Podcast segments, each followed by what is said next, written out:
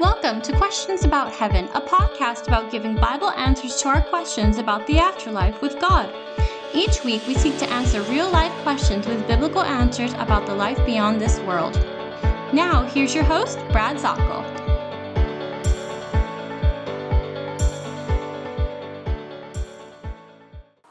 And a very good day to you. This is Brad Zockoll, and you're listening to the Questions About Heaven podcast. Today we're going back into Revelation. and I'm going to spend the next couple of podcasts going into this very, very cataclysmic event in the apocalypse as we know it. We talk about that. That's the name of Revelation in the unveiling of Jesus Christ. But we're also seeing unveiling secondary to the nature of Jesus Christ, the victory of the King of Kings. We're also seeing the unraveling of the world events in which the enemy, the anti Trinity, is trying to fight the supremacy of God and the kingship of Jesus Christ. We're in Revelation chapter 17 talking about the world religion. And even today, we see a number of religions which will try to unify mankind against God or in place of God or in ignoring God. Well, we're seeing the culmination of a world religion which is going to be there, which opens up and rolls out the figurative red carpet for the Antichrist, the flesh appearance in the anti Trinity to come forth, the false Messiah, which we saw in Revelation chapter 13 being introduced. So we're going to read in just a minute. But I want to thank you for joining me. My name's Brad Zockoll, and uh, I thank you so much for coming uh, aboard our podcast. Uh, we have gone through a number of different uh, cataclysmic events in the reading of Revelation, the seals, the trumpet judgments, uh, the bowl judgments, and we're looking at these final chapters leading up to the eternal state. And you've been there and you've been most, most uh, helpful in your encouraging prayers, in your love and your support. I just really, really appreciate you, my friends. If you'd like to write me, then you can write me at brad at theheaventour.com brad at theheaventour.com. Or if you'd like to see our site, see the ministry, it is theheaventour.com. That's the name of the website. And uh, I'll be heading on, out on the road here in just a little bit. February 11th, I'll be uh, heading over to Salisbury, Maryland, over in the Chesapeake Bay area, and I will be speaking at Calvary Baptist Tabernacle in Salisbury, Maryland, on the morning of February 11th. I think it's about 10:30 in the morning is the morning service. And then that evening, it's a community wide event. Uh, the Sugar Shack Bakery is opening up its doors for a community Bible study on heaven. I will be over there speaking there, and boy, they have some wonderful food there as well. I stopped by in my last trip up to the Eastern Shore, and the wonderful friends, uh, Miss Danae and her husband, the owners of uh, the Sugar Shack Bakery, are welcoming and they are wonderful, wonderful bakers as well. You come on over there and enjoy that. Dayton, Texas is the next weekend stop, South Dayton Baptist Church, and I will be there February 18th in the morning and evening. Pastor Mike Milligan welcomes you. Uh, that is South Dayton, D A Y T O N, South Dayton Baptist Church in Dayton, Texas. The following week, it'll be a two day conference, a Heaven is Home conference in uh, Fayetteville, Georgia. And in Fayetteville, I will be with Pastor Brian Parrish at Lisbon, L I S B O N, Lisbon Baptist Church. And I will be uh, spending the time on there, including a lot of uh, the uh, question and answers. There is no cost. I hope you know that. There is no cost whatsoever. You come on in to one or all. And then the next week after that, I'll be flying out to Hollister, California. I will be at Calvary Baptist Church in Hollister, California all day. As a matter of fact, I will be there in the uh, the weekend, and it looks like in Salinas I will be having a Bible study uh, there as well. So I'll keep you posted on that. What I'd like to do right now is get into our study on Revelation, and I want to share this. And the best thing I would do is read to you this passage again, and then we'll go into the next part, starting in verse 8. Now, I want to take you back. We're talking about the one world government which consumes the world at the time after the harpazo, the snatching away of the believers, and the judgments on the earth. Then one of the seven angels who had the seven bowls came and said to me, Come and I will show you the judgment of the great prostitute who is seated on many waters, by whom the kings of the earth have committed sexual immorality, and with the wine of whose sexual immorality the dwellers on the earth have become drunk. And he carried me away in the spirit into a wilderness, and I saw a woman sitting on a scarlet beast that was full of blasphemous names, and it had seven heads and ten horns. The woman was arrayed in purple and scarlet, talking about the finery and the human uh, promotion among this one world religion. All of this adorned with gold and jewels and pearls, holding in her hand a golden cup full of what? Abominations and the impurities of her sexual immorality. On her forehead was written a name of the mystery, Babylon the Great, mother of prostitutes and the earth's abominations. And I saw the woman drunk with the blood of the saints. And so there will be, obviously, those that are standing for Christ who will be uh, uh martyred for the faith. The blood of the martyrs of Jesus. And I saw her and I marveled, meaning wondered greatly. The angel said, Why do you wonder? Why do you marvel? I will tell you the mystery of the woman, of the beast with seven heads and ten horns that carries her. Okay, here we go. And this is our study for today. The beast that you saw was and is not, and is about to rise from the bottomless pit and go to destruction. And the dwellers on earth, whose names have not been written in the book of life from the foundation of the world, will wonder, will marvel to see the beast because it was and is not and is to come. This calls for a mind with wisdom. The seven heads are seven mountains on which the woman is seated. There are also seven kings, five of whom have fallen, one is, the other is not yet come. And when he does, he when he does come, he must remain only a little while. As for the beast that was and is not, it is an eighth, but it belongs to the seven, and it goes to destruction. And the ten horns that you saw are ten kings who have not yet received royal power, but they are to receive authority as kings for one hour, together with the beast. These are of one mind, and they hand over their power and their authority to the beast. They will make war on the Lamb, capital L, Lamb, Jesus, and the Lamb will conquer them, for he is the King of kings, the Lord of lords, and those with him are called and chosen and faithful. That takes us to verse 14. Let's take a look at this. When we look here in uh, Revelation chapter 8, and we're talking about the beast, this is the member, the one member of the anti Trinity, the one who is a, a mockery. This he was introduced in Revelation chapter 13 we talked about him coming out of the waters, which symbolize both the chaos of the world at the time and also the many waters represent the, the nations, the multitudes, the tribes in this. Now, we're, we're talking about a beast, and we could say that this one is indeed, he is an individual, but he's also, I guess you could say, an organization. Uh, you could say that this is an empire. Uh, think of it that way. And when you see this, you're seeing that this one, Daniel talks about this. When you go back to Daniel chapter 7, you will see him talk about this. Daniel and Revelation, as I've told you numerous times, are connected, uh, amazingly connected in this. As a matter of fact, the final class in my undergrad work at Christian College was Daniel and Revelation was the name of it, and the tie in between the two is absolutely amazing. Daniel 7, verse 11. I watched then because of the sound of the pompous words which the horn, and that was one, was speaking. I watched till the beast was slain and its body destroyed and given to a burning flame. When we see this, we see that the beast is talking about his demise, but we also remember his rise is found in Daniel chapter 9. If you remember in Daniel uh, in Revelation chapter 13 at the introduction of him that there was a wounding putting put on him.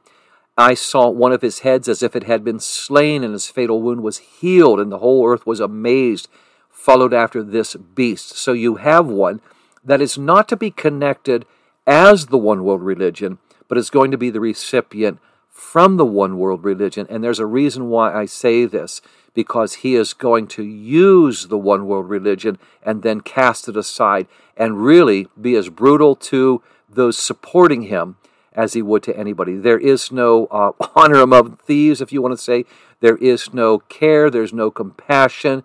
It is solely, uh, as Nietzsche would talk about in his many writings, a quest for power, no matter who you have to step on or have to go. And indeed, when you read the writings of Nietzsche, there's no surprise why Nietzsche had no, no nothing to do with Christians, found the compassion of Christians to be detestable.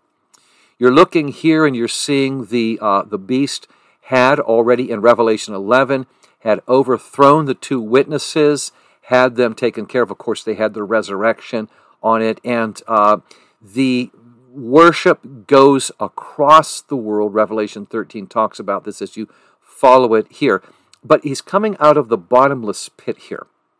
And when you see this here, uh, this one, the beast that's carrying the woman is going to show this one is a connection with this beast that is now uh, going into power.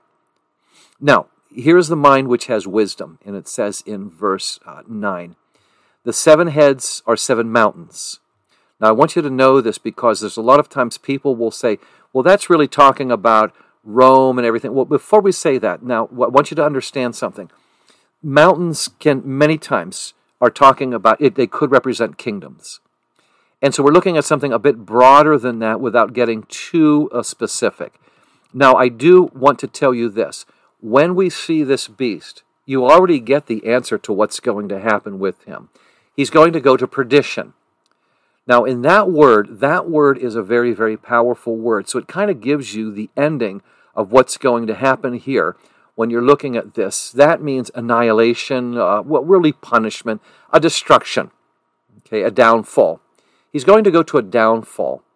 And we even see that he is known as the son of perdition. He's going to go there. In Revelation, you see this all the way through here. You'll, you'll see it in chapter uh, this, this chapter here. In, in this verse 11, he goes to destruction.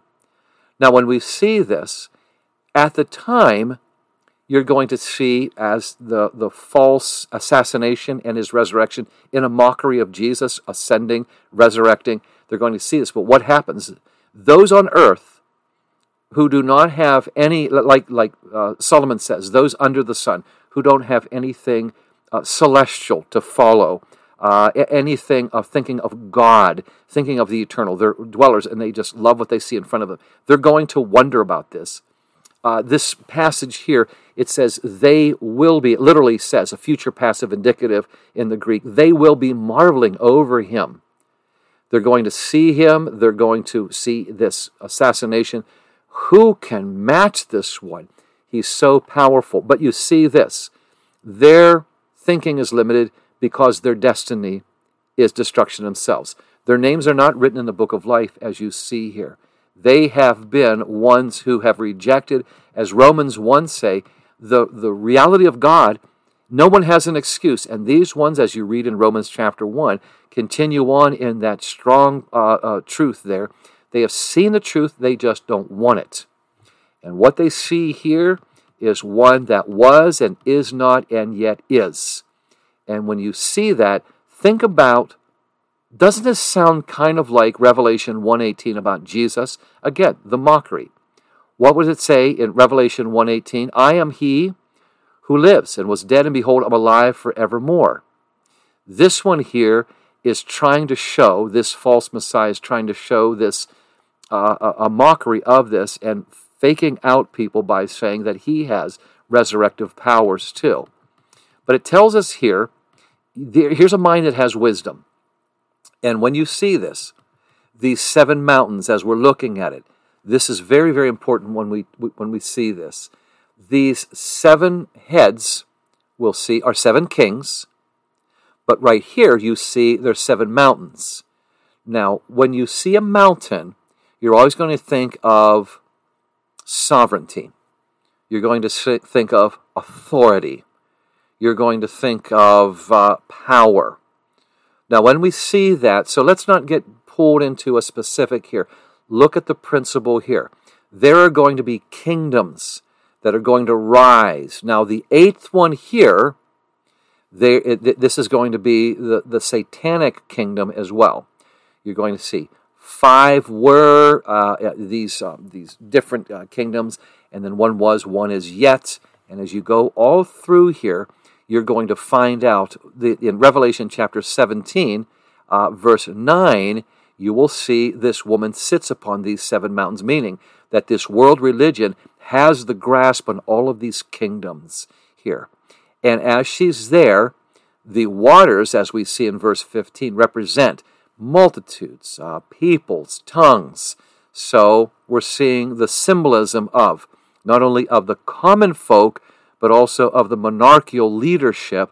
They're all duped in this one world religion, which opens the door for further deception of this one known as uh, the false Messiah, uh, the Antichrist on here. When we take a look and we're following this, this passage is telling us that this deception then grasps around the world seven kings and kingdoms. Five have fallen, one is, and the other has not yet come. Now, when you see this, you could say, well, these are past civilizations. Uh, you think of Medo Persian, we've talked about the strength of that. When we talk about Daniel and the kingdoms that go by Greece, uh, Babylon, uh, such as that.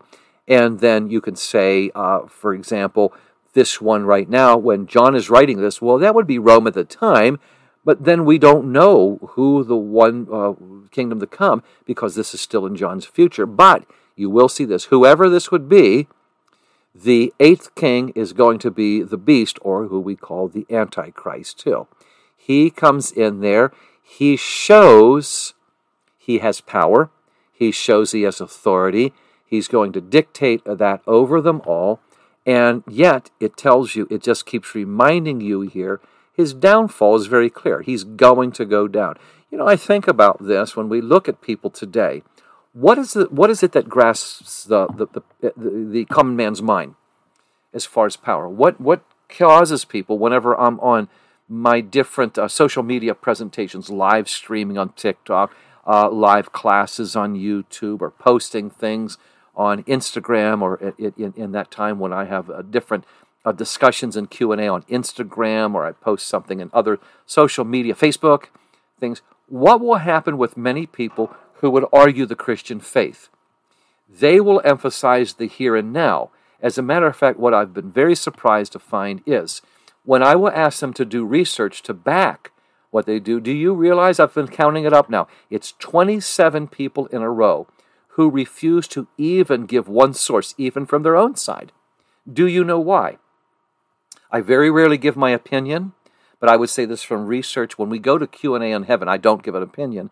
But on this, what I do see is we're in a world of sound bites and of clips, one minute uh, TikTok or YouTubes. There's a shortened version. Why research? I have the here and now.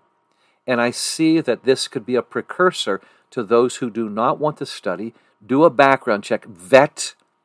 They see the Antichrist coming and they wonder at him.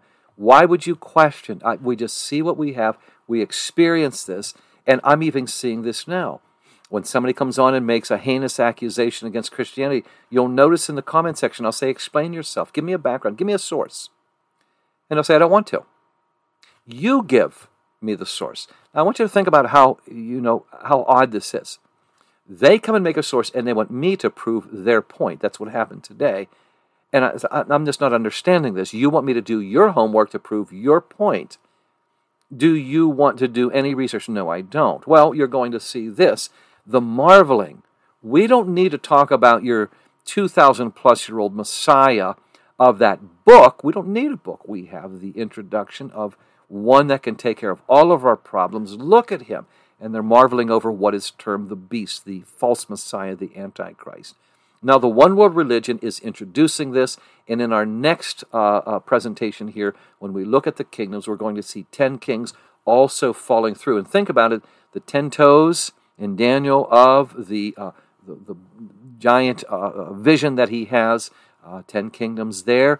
And so we see something very symbolic, but I've run out of time. Hey, this is Brad Zockoll. Questions about heaven as we go into our Revelation 17 Bible study. Uh, we got some pretty serious stuff here.